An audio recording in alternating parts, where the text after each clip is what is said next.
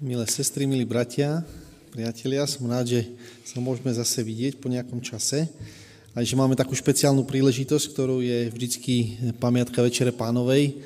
Je to vždycky taká nová príležitosť a prednosť. Viete, že počas našich stretnutí e, pri Večeri pánovej máme taký samostatný seriál, iný ako ten seriál počas bežných sobot. A to je seriál, ktorý sa týka Ježiš, Ježišov, Ježiš na hostine. Ježíš, keď s rôznymi ľuďmi sedí pri stole. Povedali sme si, že Ježíš dokonca aj svojim učeníkom na záver svojho života hovorí, túžobne si s vami želám jesť tohto baránka. A to není len nejaká taká emócia z Ježišovej strany, ale to je veľmi systematická práca, s ktorou pracuje so všetkými, ktorí sú ochotní nechať sa ním premeniť. Takže jeho pozvanie k stolu to je to, čo prežívame aj dnes. A znova chceme si zobrať jeden z tých príbehov a vyskúmať alebo dať príležitosť Pánu Bohu, aby k nám prehovoril prostredníctvom toho príbehu. Akým spôsobom sa Ježíš stretol s nejakým človekom, čo to pre neho znamenalo. My už sme takto v tomto seriáli desiate pokračovanie máme dnes, takže už máme za sebou niekoľko takýchto Ježišových stretnutí. A to, čo by sme mohli, keby sme ich chceli nejako zhrnúť, tak to, čo by tam bolo také výrazné, tak by bolo tak, že tí ľudia, ktorí naozaj túžia stretnúť sa s Ježišom a príjmu pozvanie k jeho stolu, tak odchádzajú ako nové stvorenie. Ich život, ich problémy, ich veci, ktoré tam majú, ktoré ich ťažia, tak zrazu sú vďaka tomu, že stolujú s Ježišom preč. A potom sú tam ľudia, ktorí síce sadnú s Ježišom za stôl, ale majú svoju vlastnú agendu, svoje vlastné myšlienky, svoje vlastné plány a tí odchádzajú e, bez toho požehnania. Mohli sme povedať, tí odchádzajú od Ježišovho stola hladní. Možno, že žalúdok majú plný, ale to čo, to, čo je tá túžba toho ľudského srdca, tá naplnená nie je. No a skúmali sme to už z rôznych pohľadov. Naposledy, ak si spomínate, sme mali tzv. podobenstvo o Veľkej večeri. Tam sme si ukázali na to, že existujú vlastne e, ako keby také štyri podmienky toho, e, aký, akým spôsobom prijať pozvanie na veľkú večeru. Hovorili sme o tom, že keď chceme s Ježišom sadnúť za stôl, tak to vyžaduje pokoru. Pokoru v štyroch oblastiach. Neviem, či si to ešte spomínate. Jedna, prvá tá oblasť je, že prijať pokorne to, kedy majster povie, že je čas na hostinu. Pretože tá hostina, tá príprava tej hostiny trvá nejaký čas. A my niekedy si povieme, no Pane Bože, my už čakáme 2000 rokov, takže to sa nám zdá už dlhý čas. Takže e, my už to vlastne ako keby ani neberieme od Teba. Takže pokora prijať jeho čas. Ďalšia, čo vyžaduje pokoru, je pokora prijať to, že tá hostina je zadarmo. Že neexistuje nič, čo by som na tú hostinu mohol priniesť. Žiadne tie guličky plnené krémom, ktoré predávajú v Lidli, ani, ani kapustu mrazenú, kapustnú polievku. To nič z toho tam nepatrí na tú hostinu. A je to pokora prijať to, že všetko to, čo Pán Boh robí, tá hostina, ktorú prináša, je zadarmo. Ďalšia pokora znamená, že si uvedomujeme, že ten, kto sedí vedľa nás po pravici a po lavici, vôbec nie sú tí, s ktorými by sme chceli sedieť po pravici a po lavici. Že sú to ľudia, s ktorými často máme nejaký problém, že sú to ľudia, ktorých, o ktorých si myslíme, že sú na tom horšie, oveľa horšie ako my. A že tí by si na, na Božiu hostinu vlastne nezaslúžili ani prísť. A keď už, tak možno medzi dverami, ale nie určite sedieť vedľa mňa. Chce to pokoru prijať, to, že ten, kto sedí vedľa mňa, je rovnako pozvaný host, ako som ja. A ďalšia vec, potom posledná, štvrtá v tom podobenstve o tej večere, večeri bola, že to znamená pokorne usporiadať priority tak, ako sú usporiadané. Spomínate si, že tam nejaký človek povie, no a ja som kúpil, ja som kúpil voly, ja ich musím ísť vyskúšať, to sa nedá. Ja, ja mám inú prioritu, ako sedieť Ježiš s tebou za stolom. Ďalší povie, ja som sa oženil, ja mám iné priority, ja, toto už není nič pre mňa. Ja zas, ja, iný povie, ja som kúpil pole. Všimte si, tých priorit môže byť veľa. A nemusia to byť zlé veci. Ale ako náhle sa stane to, že v týchto štyroch veciach nepríjmem pokorne to Božie pozvanie na tú hostinu, tak sa stane, že ja pri tej hostine nemám zneužitok. Takisto ako tam sedia farizei a tí povedia, to je, musíme ho ísť zabiť, lebo to sa nedá nič s tým urobiť. Namiesto požehnania je ich mysel plná nepriateľstva, zlorečenia a smrti. Dnes budeme na tento príbeh trochu nadvezovať. A síce môžete otvoriť spolu so mnou e, Matúša, tam bolo vlastne aj naše základné čítanie, Matúš 15. kapitola. A každá z týchto vecí v tomto, podobe, v tomto príbehu, teraz to už nie je podobenstvo, ale v tomto príbehu bude sa dotýkať určitej veci. Takže, o ktorej sme práve hovorili. Takže je to napísané u Matúša v 15. kapitole od verša 21 E, tento príbeh má aj svoju paralelnú, e, paralelný opis u Marka v 7. kapitole. Takže čítame od verša 21. Matúš, 15. kapitola, a tam čítame od verša 21. Ježíš potom vyšiel odtiaľ a odišiel do krajov Týru a Sidonu.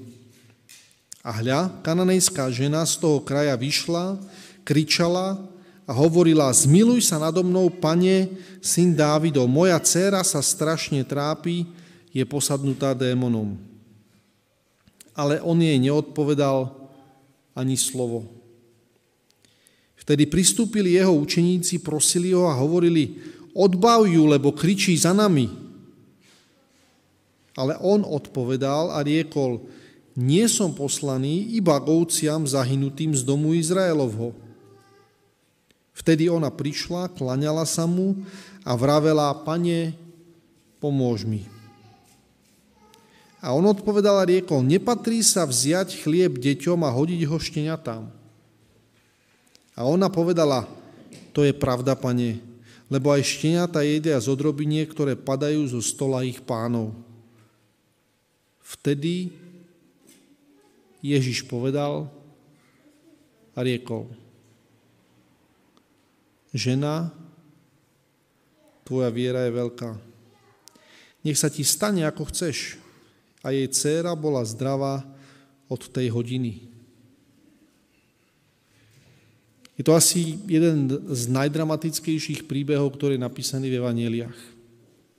Najdramatickejší v tom, že Ježiš, ktorý je na iných miestach taký plný súcitu, porozumenia, je to ako ten otec, ktorý vychádza marnotratnému synovi v ústrety a stretne ho ako keby na pol ceste víta ho s otvorenou náručou, tu je ten Ježíš úplne iný.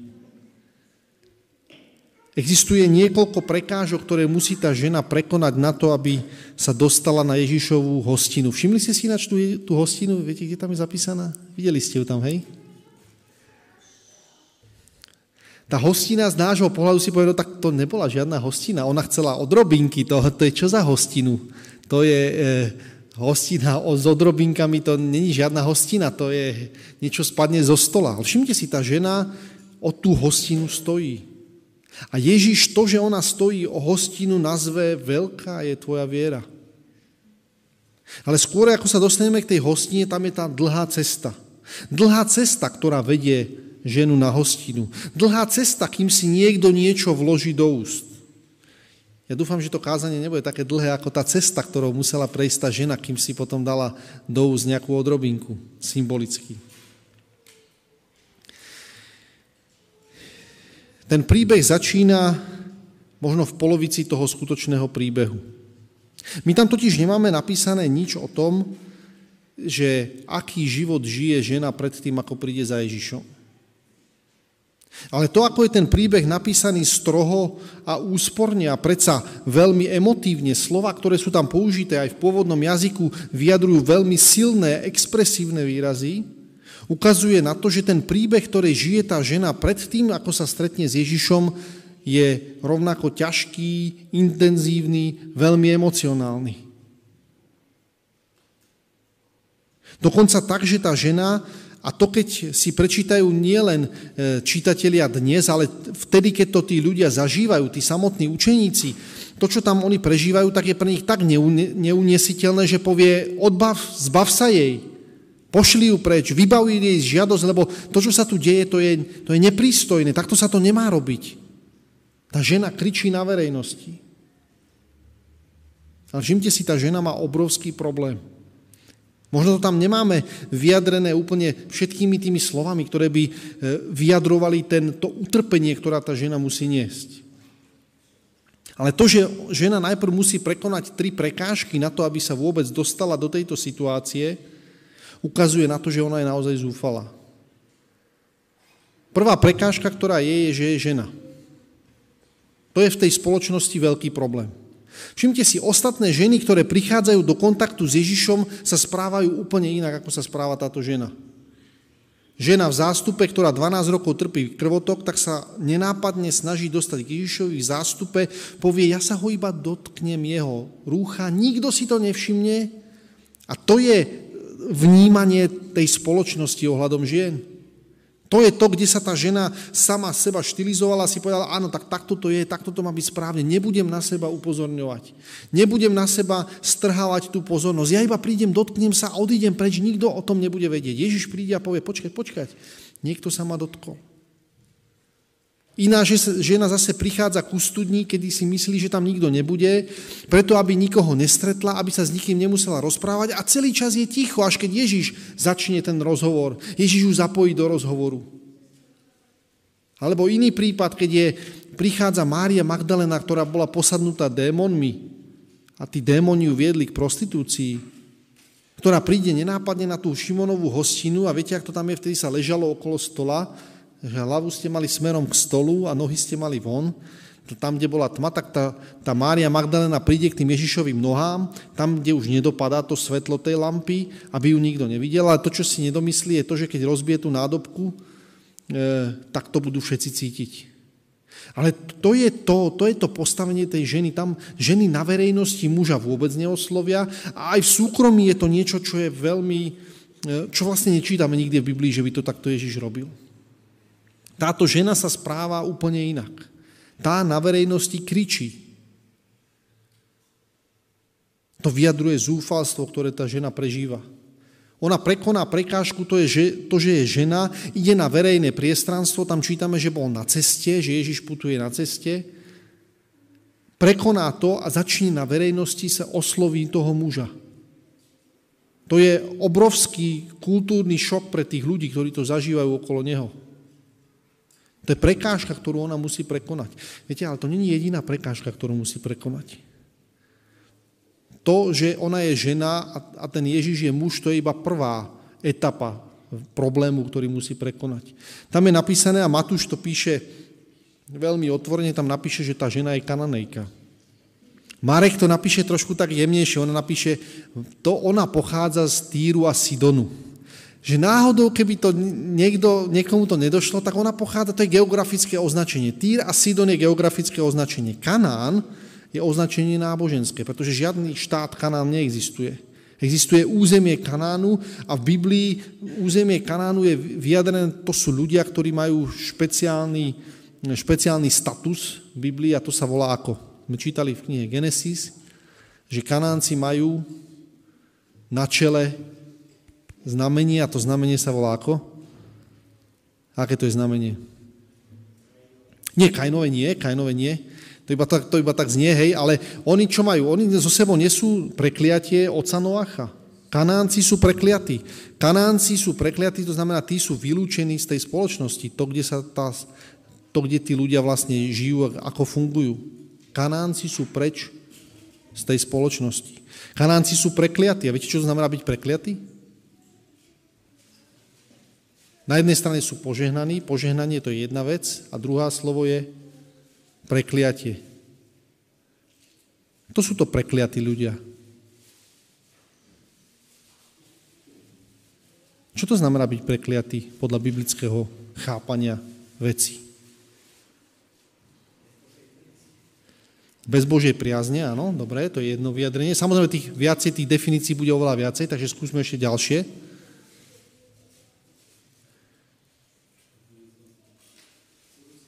Áno, nemajú budúcnosť. To, čo je veľmi charakteristické, je, že človek, ktorý, e, ktorý je prekliatý, nemá budúcnosť. A preto pán Boh zakazuje a povie, ty sa s kanáncami spájať nebudeš, lebo kanánci nemajú budúcnosť. Pretože to, že oni nemajú budúcnosť a ty sa s nimi spojíš, potom ani tvoje potomstvo nemá budúcnosť, ani ty nemáš budúcnosť. To sa stane v tom príbehu, spomínate si ten príbeh, Júdov príbeh. Jakob povie svojim synom, nerobte tie veci tak ako, ich, tak, ako ste ich robili. A tí prví štyria synovia, tak ako sú zapísané tie príbehy, nedávno sme to študovali, tak jeden robí horšiu vec ako druhý. Štvrtý syn Juda si zobere ženu kananejku, narodia sa im tri deti a tie tri deti postupne odumierajú. Jeden umiera, druhý umiera a potom o tom treťom povie, no toho radšej ju nedáme tej Támar, lebo tá Támar to je tá, čo nosí to prekliatie. On, ja ju nedám, pretože spojenie prekliatého s požehnaným, a to je moje posledné dieťa, tak to ja nemôžem urobiť. Ja už sa zrazu, už to chápem, čo mi ten môj otec hovoril. Zrazu už tomu rozumiem, čo mi ten starý otec rozprával a prastarý otec rozprával. Aha, takže teraz už chápem, čo to byť, znamená byť prekliatý. On povie, ja ju nedám. A napriek tomu vlastne ona sa potom stane, ten pán Boh je umelec v tom, že zoberie aj tie najne e, vypovedateľnejšie vzťahy a veci, pospája ich tak, aby to malo, dávalo nejakú hlavu a petu, logiku. Takže žena Kanánka by s tým Ježišom, so Židom nemala mať nič spoločné. Samaritánka už je, všimnite si ten rozhovor s tou Samaritánkou, a Samaritáni to pritom boli na tom oveľa lepšie ako Kanánci. Samaritáni mali iba ten problém, že keď e, odsťahoval babylonský král všetkých do Babylona, tak potom tam ostali nejakí židia, ktorí sa poschovávali. Viete, ako to v tej básni Turčín Poničan, že tá starka sa niekde skrývala a tak ďalej. Takže nejakí sa tam poskrývali, ostali tam a zmiešali sa s ľuďmi, ktorí prišli. A neboli schopní dodať ten svoj pôvod. Niektorí boli zmiešaní, niektorí neboli zmiešaní, ale neboli schopní ako keby dokázať, že oni sú vlastne ten Boží vyvolený národ. Takže Židia k ním mali taký prístup, no s vami nevieme, ako to je. Vy môžete byť aj taký, aj taký, pomiešaný, všelijaký a tak ďalej, ale nebolo to tak, ako ku Kanáncom. Kanánci boli na tom oveľa horšie. Tí boli, tí boli jasne nepožehnaní, tí boli jasne prekliatí. Takže tá žena musí prekonať v sebe to vedomie toho, že ja pochádzam z toho prekliatého národa. Keď ja oslovím nejakého žida, tak on ma berie ako poslednú handru, ako proste zle, že proste nikto sa so mnou nebude baviť. A žena to musí prekonať, na verejnosti to urobí. Ale to ešte není všetko, to ešte je iba druhá prekážka. To, že je žena, to, že je kanánka, tam je napísané ešte jedna vec. Tam je napísané, že tá žena mala posadnutú dceru. A to je zvláštna, zvláštna informácia, pretože v Biblii často čítame o tom, že boli posadnutí nejakí dospelí ľudia. Ale sú tam iba dva príbehy, kde je napísané, že boli posadnutí, posadnuté deti. Bol tam jeden židovský muž, ktorý privedie toho chlapca svojho, to má syna, privedie k učeníkom. Učeníci ho nevládzu ako keby vyhnať alebo uzdraviť a preto príde Ježiš a Ježiš ich napomenie tých učeníkov, máte malú vieru a on vyženie toho démona, to je jedna vec. A druhá vec, druhý prípad je tento – Otázka je, akým spôsobom sa môže stať, že nejaké dieťa je posadnuté démonom. Pretože platí to, to platilo vtedy, to platí aj dnes, na to, aby démon sa usadil v niekoho živote, musí prísť nejaké vedomé rozhodnutie. To není možné iba tak, že to malé dievčatko sa hralo na piesku a vedľa bola nejaká veštiareň a nejakí duchové na ňu prešli, tak, sa to ne, tak to nefunguje. To není ten princíp, ako funguje duchovný stav. Takisto, ako sa rozhodujeme pre Pána Boha a musíme urobiť vedomé rozhodnutie, takisto sa rozhodujeme aj pre druhú stranu. Takže čo sa tam vlastne stalo?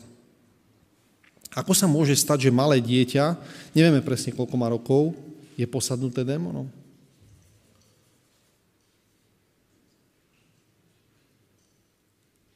Nejaký nápad? Ako by sa to mohlo stať? Ešte raz? Zákon dedičnosti? Áno, no. Jediná možnosť, jediné vysvetlenie, ktoré tam je, že tá matka je posadnutá, že tá matka má nejakým spôsobom dočinenia s tým duchovným svetom. A že potom sa to z tej matky prenáša na to dieťa. To je, tak, takto to fungujú tie veci. To znamená, otázka je, ako teda matka prišla k tej posadnutosti.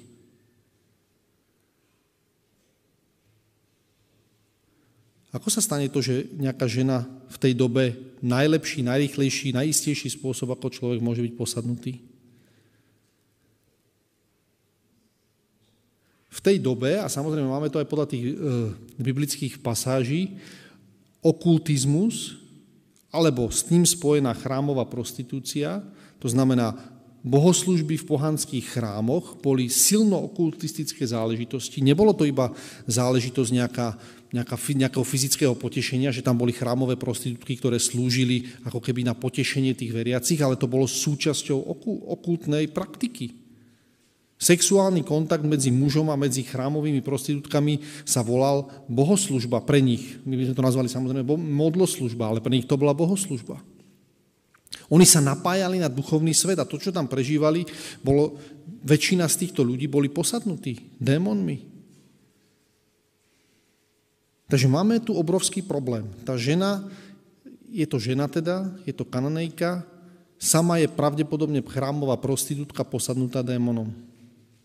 Mimochodom, ten prejav, ten jej prejav, to, ten krik nás odkazuje na iný príbeh, ktorý sme čítali v 8. kapitole Matúšovho Evangelia. Tam bolo napísané, že Ježiš, keď sa preplavil do krajiny e, tých Gadarencov, tak tam prišli nejakí ľudia, ktorí boli nahí z hrobov, prišli, boli dvaja a kričali na Ježiša. Rovnaké, rovnaké slovo je tam použité, že kričali na toho Ježiša, spoznali v ňom toho syna Božieho, hej, tá, táto žena tiež kričí a hovorí, zmiluj sa nado mnou. Oni, ona, e, ona kričí, to znamená, je možné, že aj toto je jeden z tých démonských prejavov. Ona je sama posadnutá démonom, ale trpí jej dcéra. A to je to, čo sa jej zdá, že s týmto jej nevie nikto pomôcť. A tí z vás, tie z vás, ktoré ste matky, tak viete, čo to znamená, keď vaše dieťa trpí. Nemáme napísané presne, koľko malo to dievča rokov pri Jajerovej cere, ktorá mala 12 rokov, je tam napísané, že moja dceruška, tam je zdrobnený tvar v grečine. Tuto to nie je napísané. Takže možno, že má aj 12, možno, že má aj 15, možno, že má aj niekoľko mesiacov, nevieme presne, koľko má. Ale v každom prípade to, čo ona prežíva, tak vyjadrí slovíčkom moja dcéra sa strašne trápi. A to slovičko je naozaj nabité. Ja som vám povedal, že celý ten biblický text je nabitý úžasnými emóciami a silnými slovami. Strašne sa trápi, to slovičko znie v grečine kakos. Je to zlé, fakt zlé, to, čo ona hovorí. A ukazuje sa na to tak, ako to iba matky vedia, že proste sa stará o to svoje dieťa. Viete, ako to je? Väčšinou ten, to, tá posadnutosť sa väčšinou prejavuje v noci. Do dneska to platí, že cez deň človek, ktorý e, dalo by sa povedať, môže normálne fungovať, ale tá posadnutosť, všetky tieto veci, tie prejavy tých démonských mocností sa dejú v noci väčšinou. Viete si predstaviť, že tá matka každý deň je pri postielke svojho dieťaťa. Každý deň ju drží na rukách a nevie už, čo, čo by sa modlila. Skúšala všetky možné božstva, ktoré vtedy poznala. Ona je kanánka, takže sa modlila k Molochovi, to je ten boh, ktorý je. Bálovi sa modlila, možno skúšala babylonskú Aštartu alebo Ištar, možno rímsku Izis, vyskúšala všetky možné božstva, ale nič nepomáhalo. Ona deň čo deň, noc čo noc je sklonená pri posteli svojej céry a to, čo nám vidí na jej tvári, je, že sa veľmi trápi, strašne sa trápi. A ona jej nevie pomôcť. Matka, ktorá nevie pomôcť svojmu dieťaťu, čo môže byť horšie? Matka sama sa veľmi trápi, ale všimte si, o ňu tam nejde. Ona nepovie, vieš čo, ja už to nemôžem vydržať, ja už som, není vyspatá, ja už som strašne dlho nespala, ja som už niekoľko rokov nespala. Vieš, nemohol by si mi nejako pomôcť? Nemohol by si pomôcť vyriešiť ten môj problém a to, že by tá dcera už proste, dajme tomu v noci aspoň spala, tak takto by sa to dalo vyriešiť. Ona, sa nepro, ona neprosí za seba. Ona prosí za svoju dceru, na ktorej vidí, ako sa trápi. A nespať v noci, nespať dlhé, to znamená, že človek sa nachádza v takom divnom stave vedomia. Neviem, či to poznáte. Hej? V divnom stave vedomia. Napríklad, eh, keď sa narodí malé bábetko do rodiny, my sme to mali nedávno teda, tak eh, niekedy to dokonca tak býva, že ten muž, ktorý chodí do roboty, tak povie, ja sa musím odsťahovať z tej spálne, lebo, lebo proste ja potom sa neviem sústrediť na prácu. A ináč, ja som si to uvedomil, hej, predtým, keď som bol mladší, tak mi to tak až nevadilo, a teraz si hovorím, fú, to je naj, najťažšia vec na tej celej veci. Keď moja žena mi povie, no a ešte jedno babo a tak, tak ja hovorím, vieš čo, tak fú, akože dobré, ale ja už by som to asi nejako nedával tú noci. V noci, keď človek bdie, tak proste to je zmenené stav vedomia. To, a keď takto žijete, dajme tomu pri tom malom bábetku po šiestich mesiacoch sa to nejako zrovná, alebo po roku a už to je potom lepšie, hej, tak už... Hej, ale to treba prežiť najprv tie a zrazu tá žena, nevieme koľko rokov takto trpí. Niečo medzi stavom bdenia a neustáleho prítmia nejakého, ktoré tá žena prežíva. A teraz už sa nedivíme to, že vlastne tá žena nemá žiadnu inú možnosť. Ona prichádza za Ježišom a je jedno, že na verejnosti na Ježiša kričí. Je jedno, že to je žena, je jedno, že to je kananejka, je jedno, že to je chrámová prostitútka z Kanánu, je to jedno. Ona už nemá čo stratiť, ona už nemá v sebe žiadny ako keby put nejakej spoločenskej, spoločenskej nejakej, e, nejakého postavenia alebo spoločenskej kultúry štábnej. Ona už melie z posledného. Keď kričí žena na verejnosti v tej dobe na žida z diálky, tak melie z posledného. To je tá situácia, v ktorej, do ktorej nás vťahuje ten príbeh. Všimnite si, ona tam povie takú zvláštnu vec, ona, tam je napísané, kananejská žena vyšla, vyšla z toho Kanánu, kričala a hovorila, zmiluj sa nado mnou, syn Dávidov. Ona ho neprosí o žiadne konkrétne veci, ona iba povie, ja potrebujem tvoju milosť, ja si to nezaslúžim, ja som tu neprišla proste si tu e, nejakým spôsobom niečo zaslúžiť. To není moja, vôbec moja pozícia. Ja volám o zmilovanie. Ja prosím o zmilovanie. Takto isto sa oslovujú Ježiša aj dvaja slepci. Aj vo 9. kapitole, aj v 20. kapitole. Zmiluj sa nad nami, my už žiadnu inú možnosť nemáme. Ak nedostaneme tvoju milosť, ak nedostaneme tvoje zmilovanie, tak potom nemá, nemá zmysel náš život, už, už nevieme ako ďalej. My sme naozaj v stave toho absolútneho zúfalstva. A viete, čo je zvláštne? Keď Ježiš, povie slovičko, keď Ježiš počuje slovičko zmiluj sa, tak sa zdá, že Ježiš sa napriami a povie, áno, zmiluj sa, to som ja. Áno, ja som tu prišiel na to, aby som sa zmiloval. Ja som ten, ktorý mám súcit ku každému. Všimnite si, najčastejšie slovo, ktoré opisuje Ježiša, jeho nejakú emóciu, postoj k človeku druhému, je, je že cítil súcit. Bolo, im ich, bolo mu ich ľúto, boli ako ovce bez pastiera.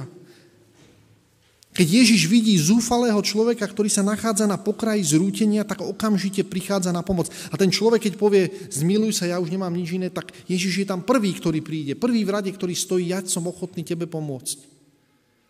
A toto by sme isté čakali aj tu.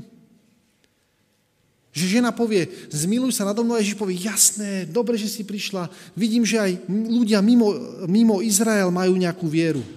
Výborne, dobre, dobre, že si prišla za mnou, ja ti pomôžem. A to nie je to, ako sa ten príbeh odvíja ďalej. To je to, čo je šokujúce, je to, že ako Ježiš na to reaguje. To sme stále ešte v 22. verši. Žena predniesie tú svoju, tú svoju prozbu a v tých slovách je, tie slova sú úplne plné tých emócií, toho, toho ťažoby, ktoré ona nesie. Ona kričí, strašne sa trápi tá moja dcera, ja som zúfala, už iba ty mi môžeš pomôcť. A reakcia je, 23. verš hovorí, on jej neodpovedal ani jedno slovo. A to je ako keby taký náraz do múru. Ona urobí všetko, čo je v jej silách, je úprimná, je čestná, prichádza za jediným, kto jej môže pomôcť a narazí na múr. Mimochodom, ona tam mu povie, zmiluj sa nado mnou, pane, syn Dávidov. A by sme si mohli povedať, no syn Dávidov, tak to je tá žena pochopila, že tento človek je Mesiáš. Syn Dávidov, to je predsa mesiášský titul. Takto syn Dávidov ho osloví len zo pár ľudí, mimochodom zase tí slepci, ktorí hovoria, zmiluj sa nado mnou, syn Dávidov. A keď si spomínate, keď sme čítali o tých slepcoch, tak tam bol ten syn Dávidov, eh, ten Dávid, ktorý tam je napísané, že on nenávidel tých slepých a kulhavých. Spomínate si na ten príbeh, ako to tam bolo. Otázka je, ako tá žena na to prišla, že syn Dávidov by sa nad ňou mal zmilovať. Otázka je, že možno naozaj niekto jej to povedal, ona sa to dozvedela a ona to prijala vierou. Aj toto je možnosť. Alebo možno, že iná, ponúka sa nám aj iné riešenia. Síce v prvej kráľovskej v 11. kapitole je napísané niečo o synovi Dávidovom. Dávidovom. 11. kapitola, v prvom verši je tak napísané takto. Prvá kráľovská 11. kapitola, tam čítame od verša 1.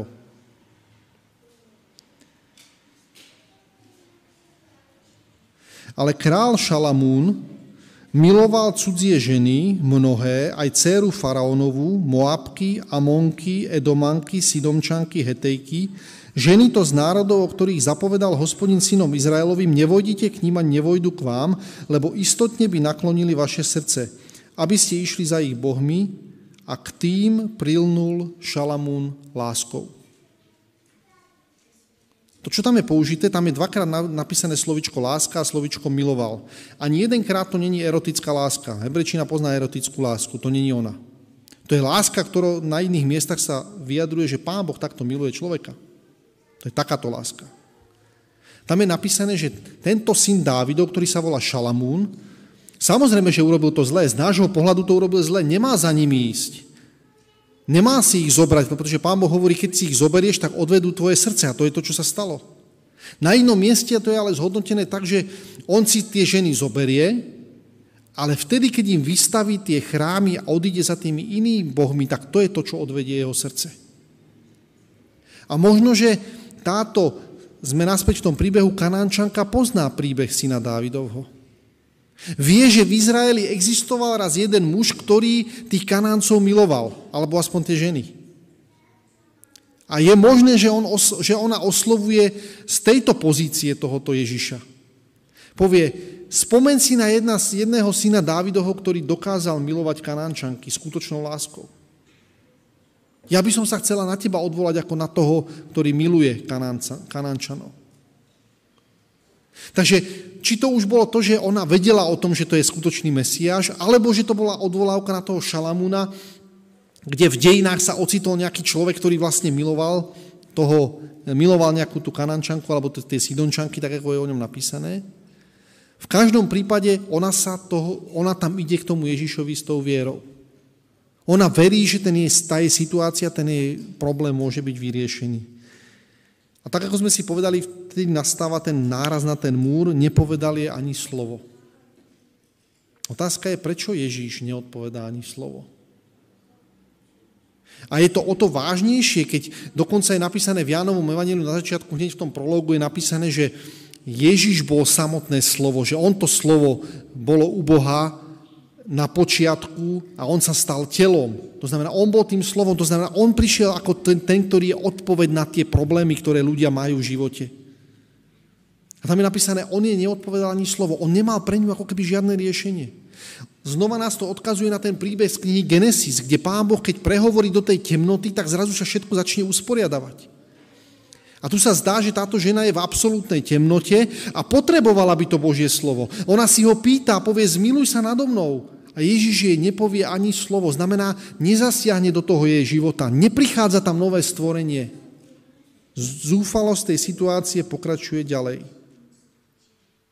Všimte si, ten, kto to nevie uniesť, Ježiš jej neodpovie ani slovo, ale ten, kto to nevie uniesť, sú jeho učeníci. Pristúpia k nemu jeho učeníci a prosia ho. To slovičko prosí je tam zaujímavé. Oni ho prosia, doslova sa modlia k nemu, aby sa jej zbavil. Oni povedia, my to už nevieme vydržať. My sa nachádzame v situácii, že sa musíme k tebe modliť, aby si sa zbavil tejto ženy.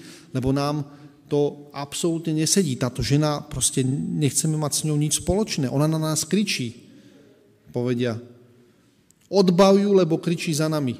To, čo im môže trošku slúžiť na čest, je to, že povedia, odbav v zmysle, daj jej to, čo chce a pošli už preč, lebo takýto rozum, čo sa tu deje, to je proste škandál nad škandály. Proste vybavuje, vybavujú, ty si takto uzdravil aj toho, tých posadnutých, čo boli v tej Gadare. My s tým nechceme mať nič spoločné, ty ju odbav, ona kričí za nami. Všimni si, jak to tam, oni, to, tá realita, ktorú oni chápu, je značne iná ako to, čo je naozaj pravda. Ty ju odbav, vyrieš to s ňou, aby sme mali pokoj. Nám sa potrebuje uľaviť, lebo to, čo sa tu deje, to je neúnosné. Učeníci to nevedia uniesť. A znova prichádza ako keby ďalšia studená sprcha. Možno, že to tam je tak, že vlastne e, tá žena kričí preto, aby z diálky oslovila toho Ježiša. Ak je to na tej ceste, tak dajme tomu, ona niekde stojí, Ježiš prichádza a ona z diálky kričí. Možno aj preto, aby e, skôr ako oni sa na ňu pozrú, alebo skôr ako ju vidia, aby počuli jej hlas kričí a možno kričí celý čas, ako oni prechádzajú, prichádzajú bližšie a bližšie, už vedia, kto to je, prejdú okolo nej a ona stále kričí. A učeníci povedia, kričí za nami. Takže ona nekričala iba raz, zmiluj sa nado mnou syn Dávidov, ale celú tú cestu, odkedy prvýkrát zakričala, oni prešli okolo nej a potom už kričí za nimi. Povedia, zbav sa jej, vyrieš ten jej problém, pretože ona kričí za nami. To po celej ceste už sa to nedá vydržať, prosím ťa, vyrieš to nejako. A všimte si, a on odpovedal. Kom, komu odpoveda Ježíš? Na prvý pohľad sa nám môže zdať žene, ale neodpovedá žene, odpovedá učeníkom. On odpovedal a riekol, nie som poslaný iba govciam zahynutým z domu Izraelovho. On sa s tou ženou ešte stále nebaví. On jej neodpovedal ani slovo. Odpovedá svojim učeníkom. Povie, s týmto ja nemám nič spoločné. Ja som prišiel slúžiť Izraelu. A my si povieme, čo? Tak čo tá žena má ešte urobiť? Čo ešte má urobiť na to, aby presvedčila Ježiša o tom, že ona to myslí vážne a úprimne? Ako smutná ešte musí byť, aby všetci ostatní pochopili, že to ona myslí vážne? Čo ešte má a musí urobiť, aby to zafungovalo? Pretože Ježiš ešte stále jej nevenuje pozornosť. Takže je pravda to, že, že ten, títo Židia, tento Ježiš medzi nimi, že naozaj venuje pozornosť iba tomu, komu chce, áno? Prečo tento príbeh prebieha tak, ako prebieha? On povie, ja som poslaný ovciam zahynutým z domu Izraelovho. Oni mu mohli ocitovať a povedať, no počkaj, ale už si nejakých uzdravil, posadnutých si uzdravil tam v Gadare, nasítil si 4 tisíc, to už bol tiež ten príbeh. 4 tisíc na druhej strane Genezareckého jazera, tam si ich nasítil, tak tam si niečo pre nich urobil, tak prečo by si pre to nemohol urobiť? A on povie, ja iba slúžim Izraelovi. Všimte si, to je piata stopka v živote tej ženy, piata. Ktorá by už ju mala konečne presvedčiť o tom, že sa otočí a povie si, dobre, skúsila som to, nedá sa, nedá sa to. Proste nejako inak to celé musí byť. Nedá sa to s týmto Ježišom. On naozaj není ten, kým, o, o, to, čo o ňom tí ľudia hovoria. Všimte si tam 25. verš. Ona prišla Kláňala sa mu, to slovičko kláňala, to je slovičko, ktoré vyjadruje bohoslužbu, to je služba Bohu, takto sa nekláňate nikomu inému, iba Bohu. Príduc, kláňala sa mu a vravela, pane, pomôž mi. De facto ona ich zase dobehla, teraz sa postavila pred Ježiša, tam je napísané, keď slovo klaňať, znamená sa vystrela pred ním takto na zem, a on už nemôže ako keby ísť. Musel by do nej kopnúť, aby odkopol na, na bok. Ona už sa pred ním hodí do polohy ležiacej a to je poloha bohoslužby. A to je ten šok, ktorý my si povieme, tak, tak táto žena naozaj nemá kam ísť. Tá sa naozaj nepohne od toho stola, kým niečo nedostane. Tá naozaj prekonala už toľko veľa problémov, ale ona povie, ja z toho stola budem jesť. Nech ma to stojí čokoľvek, nech ma to stojí akékoľvek po, e, e, nejaké e, postavenie v rámci tej spoločnosti, mne to je jedno. Nech si o mne myslia čokoľvek, ja sa odtiaľ nepohnem, kým nedostanem zo stola aspoň jednu odrobinku. To je to, ako tá žena túži sedieť s Ježišom pri stole. To je ten obsah. Kláňala sa mu, nepustím ťa, to je to Jakobové, nepustím ťa, kým ma nepožehnáš. Ja sa od tohto stola nehnem. To je to, kde ja ostávam. A Ježiš teraz konečne prehovorí k nej. Si povieme, uf, tak Ježiš už teraz povie, už je dobre, tak už si to zvládla, vyskúšali sme to a je to fajn. On jej odpovedal a riekol, ty pes.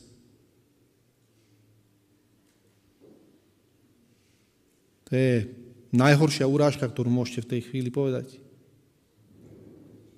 Ona je, on je povie inými slovami, nepatrí sa vziať chlieb deťom a hodiť ho psom ako si ty. To je to, ako ona rozumie tomu textu, to, čo Ježiš povie. To nie sú žiadne milé a vítavé slova. Otázka je, prečo to Ježiš sa takto správa k tej žene. Čo tým chce povedať? Čak Ježiš taký nie je, my ho poznáme inakšie predsa. V čom je problém? Prečo Ježiš nemôže byť milý? Všimte si, ona na to povie, ona odpovedala, to je pravda, pane, lebo aj šteniata jedia z odrobiniek, ktoré padajú zo stola ich pánov. Ona povie, mne stačia odrobinky. Nie, to, že sedím s tebou pri stole, nestačia odrobinky. A ono, ten, ten príklad s tými psami je celkom trefný. My máme doma, viete, že máme doma psíka. A ona tiež, keď, keď my máme jedlo, tak ona sa tiež k nám pridá, hej? že zalezie pod stôl a hľadá, či by náhodou niekde nespadlo niečo, nejaká odrobinka. Môžete ju odveliť do izby a tak ďalej. Ona keď vidí, že my tak ona príde tiež. Tam príde ne, proste či, zorientovať sa, či sa nehodnú niečo ujde. A viete, kde sedí najčastejšie? V poslednej dobe neomilne ide k jednej stoličke. Viete, ktorá to je stolička?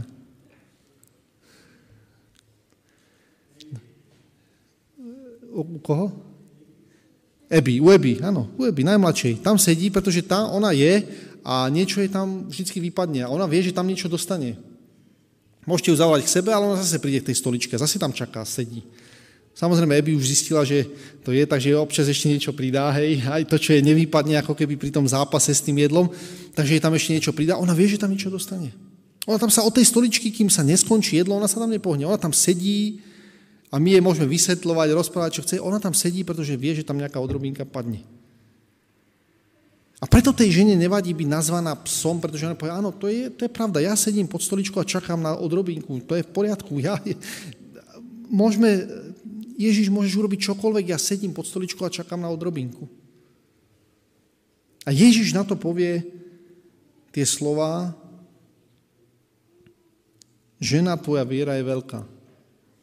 Použije slovičko najväčšie v grečine, ktoré existuje. Tvoja viera je megalé, A prečo to Ježiš potrebuje takto, takto ukázať? Čo Ježiš nevie, čo je v tej žene? Čo on nevie, že ako to ona myslí? Čo on nepozná všetky myšlienky všetkých, alebo všetci, čo, čo kto robí, aby nemusí mu to nikto nič hovoriť? Nepozná to on? Samozrejme, že to pozná. Otázka však je teda, prečo to Ježiš takto robí? Kto sa potrebuje naučiť niečo o viere? Je to Ježiš? Určite nie. Je to tá kananejčanka? No nie, tá vie. Viete, kto je to? Viete, kto je problém? Tí, ktorí sú tam okolo, o ktorých Ježiš povie na niekoľkých miestach, keby vaša viera bola aspoň ako také malilinké horčičné zrniečko, niečo by sme vedeli s tým urobiť.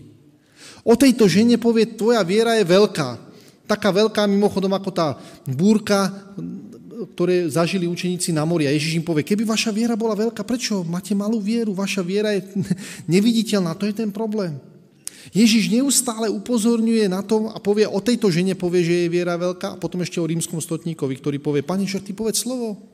Ty povedz slovo, ja poviem svojim vojakom, choďte tam, choďte tam, všetci to tak urobia, ty povedz slovo a všetko je tak urobené, ako má byť, to je v poriadku.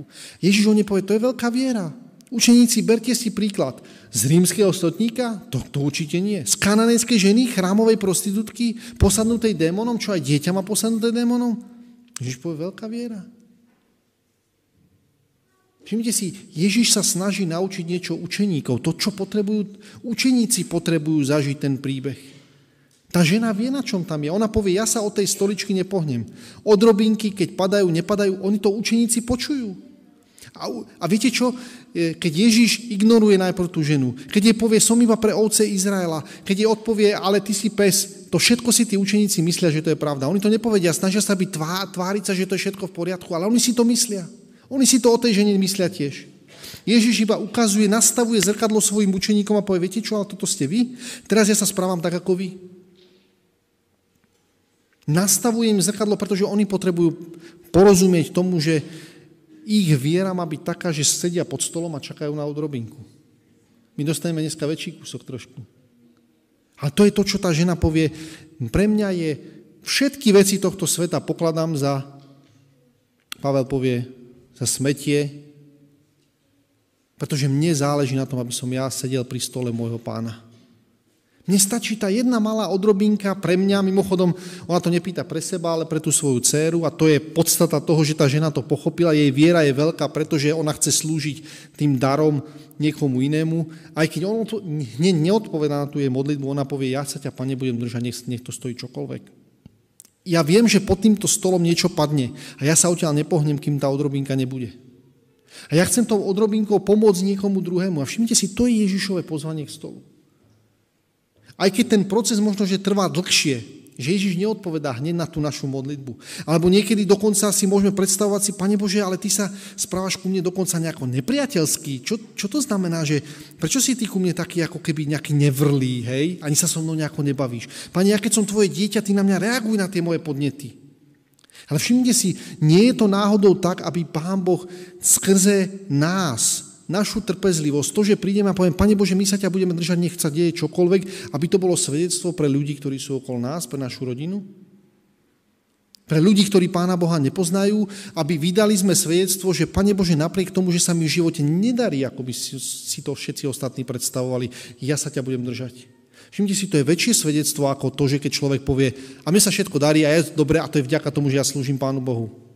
Väčšie svedectvo je, keď niekto príde a povie, a mne sa nedarí nič. A ja sa modlím a žiadnu odpoveď nedostávam. A ja čakám pod tým stolom a odrobinka neprichádza. Ja dostávam ako keby iba také otláčanie, alebo možno ešte facky dokonca. Tak to je svedectvo pre tých, ktorí stoja okolo, aby si povedali, no a počkaj, ten, a ten prečo sa takto drží toho Boha? Veď on ho má asi skutočne rád, veď on má k nemu asi naozaj vzťah, veď on vie, kto ten Boh asi je, keď, sa ho, keď je ochotný držať sa ho napriek tomuto všetkému. Všimnite si, to je ten príklad toho pozvania, Ježišovo pozvania k stolu. Ja by som prial nám všetkým, aby sme si zobrali príklad z tej ženy. Aby sme rovnako ohúrení, ako boli tí učeníci, boli aj my a povedali si, pane, toto je skutočný postoj, ktorý chceš, aby som mal k tým ľuďom, ktorí sú okolo mňa. Skutočný postoj, ktorý znamená, že ja budem pri tebe stáť, na teba čakať, na tú odrobinku čakať, nech to stojí čokoľvek. Nech to trvá akokoľvek dlho. Ja sa budem, Pane Bože, teba držať, aj keď sa v mojom okolí môže zdať, že všetko je na mňa nepriateľsky naladené. A mimochodom, my to nemáme robiť sami od seba. Ježiš je ten, ktorý touto cestou prešiel prvý. Ježiš je ten, ktorý prišiel a povedal, ja som ochotný, nech mi nabrízgajú koľkokoľvek, nech mi na hlavu dajú akúkoľvek korunu, nech všetko ja budem čakať na svojho otca, pretože viem, že jeho cesty sú vždy tie pre mňa tie najlepšie. A to je také prianie pre nás pri našej večeri pánovej, aby sme povedali, Pane Bože, dneska sa ťa budeme držať. Aj keď nemáme všetky odpovede na naše modlitby, aj keď veci sa nám nedaria tak, ako by sme si predstavovali, Pane Bože, my čakáme dnes na Tvoju odrobinku, pretože to je pre mňa viac ako všetko. Všetko ostatné pokladám za smeti, ale toto beriem. Tak ten, tú Kristovú podobu, ten Kristov kríž, to je to, na čo mi naozaj záleží. Pane, ja chcem mať vzťah s Tebou. A to je pre mňa prednejšie ako čokoľvek iné.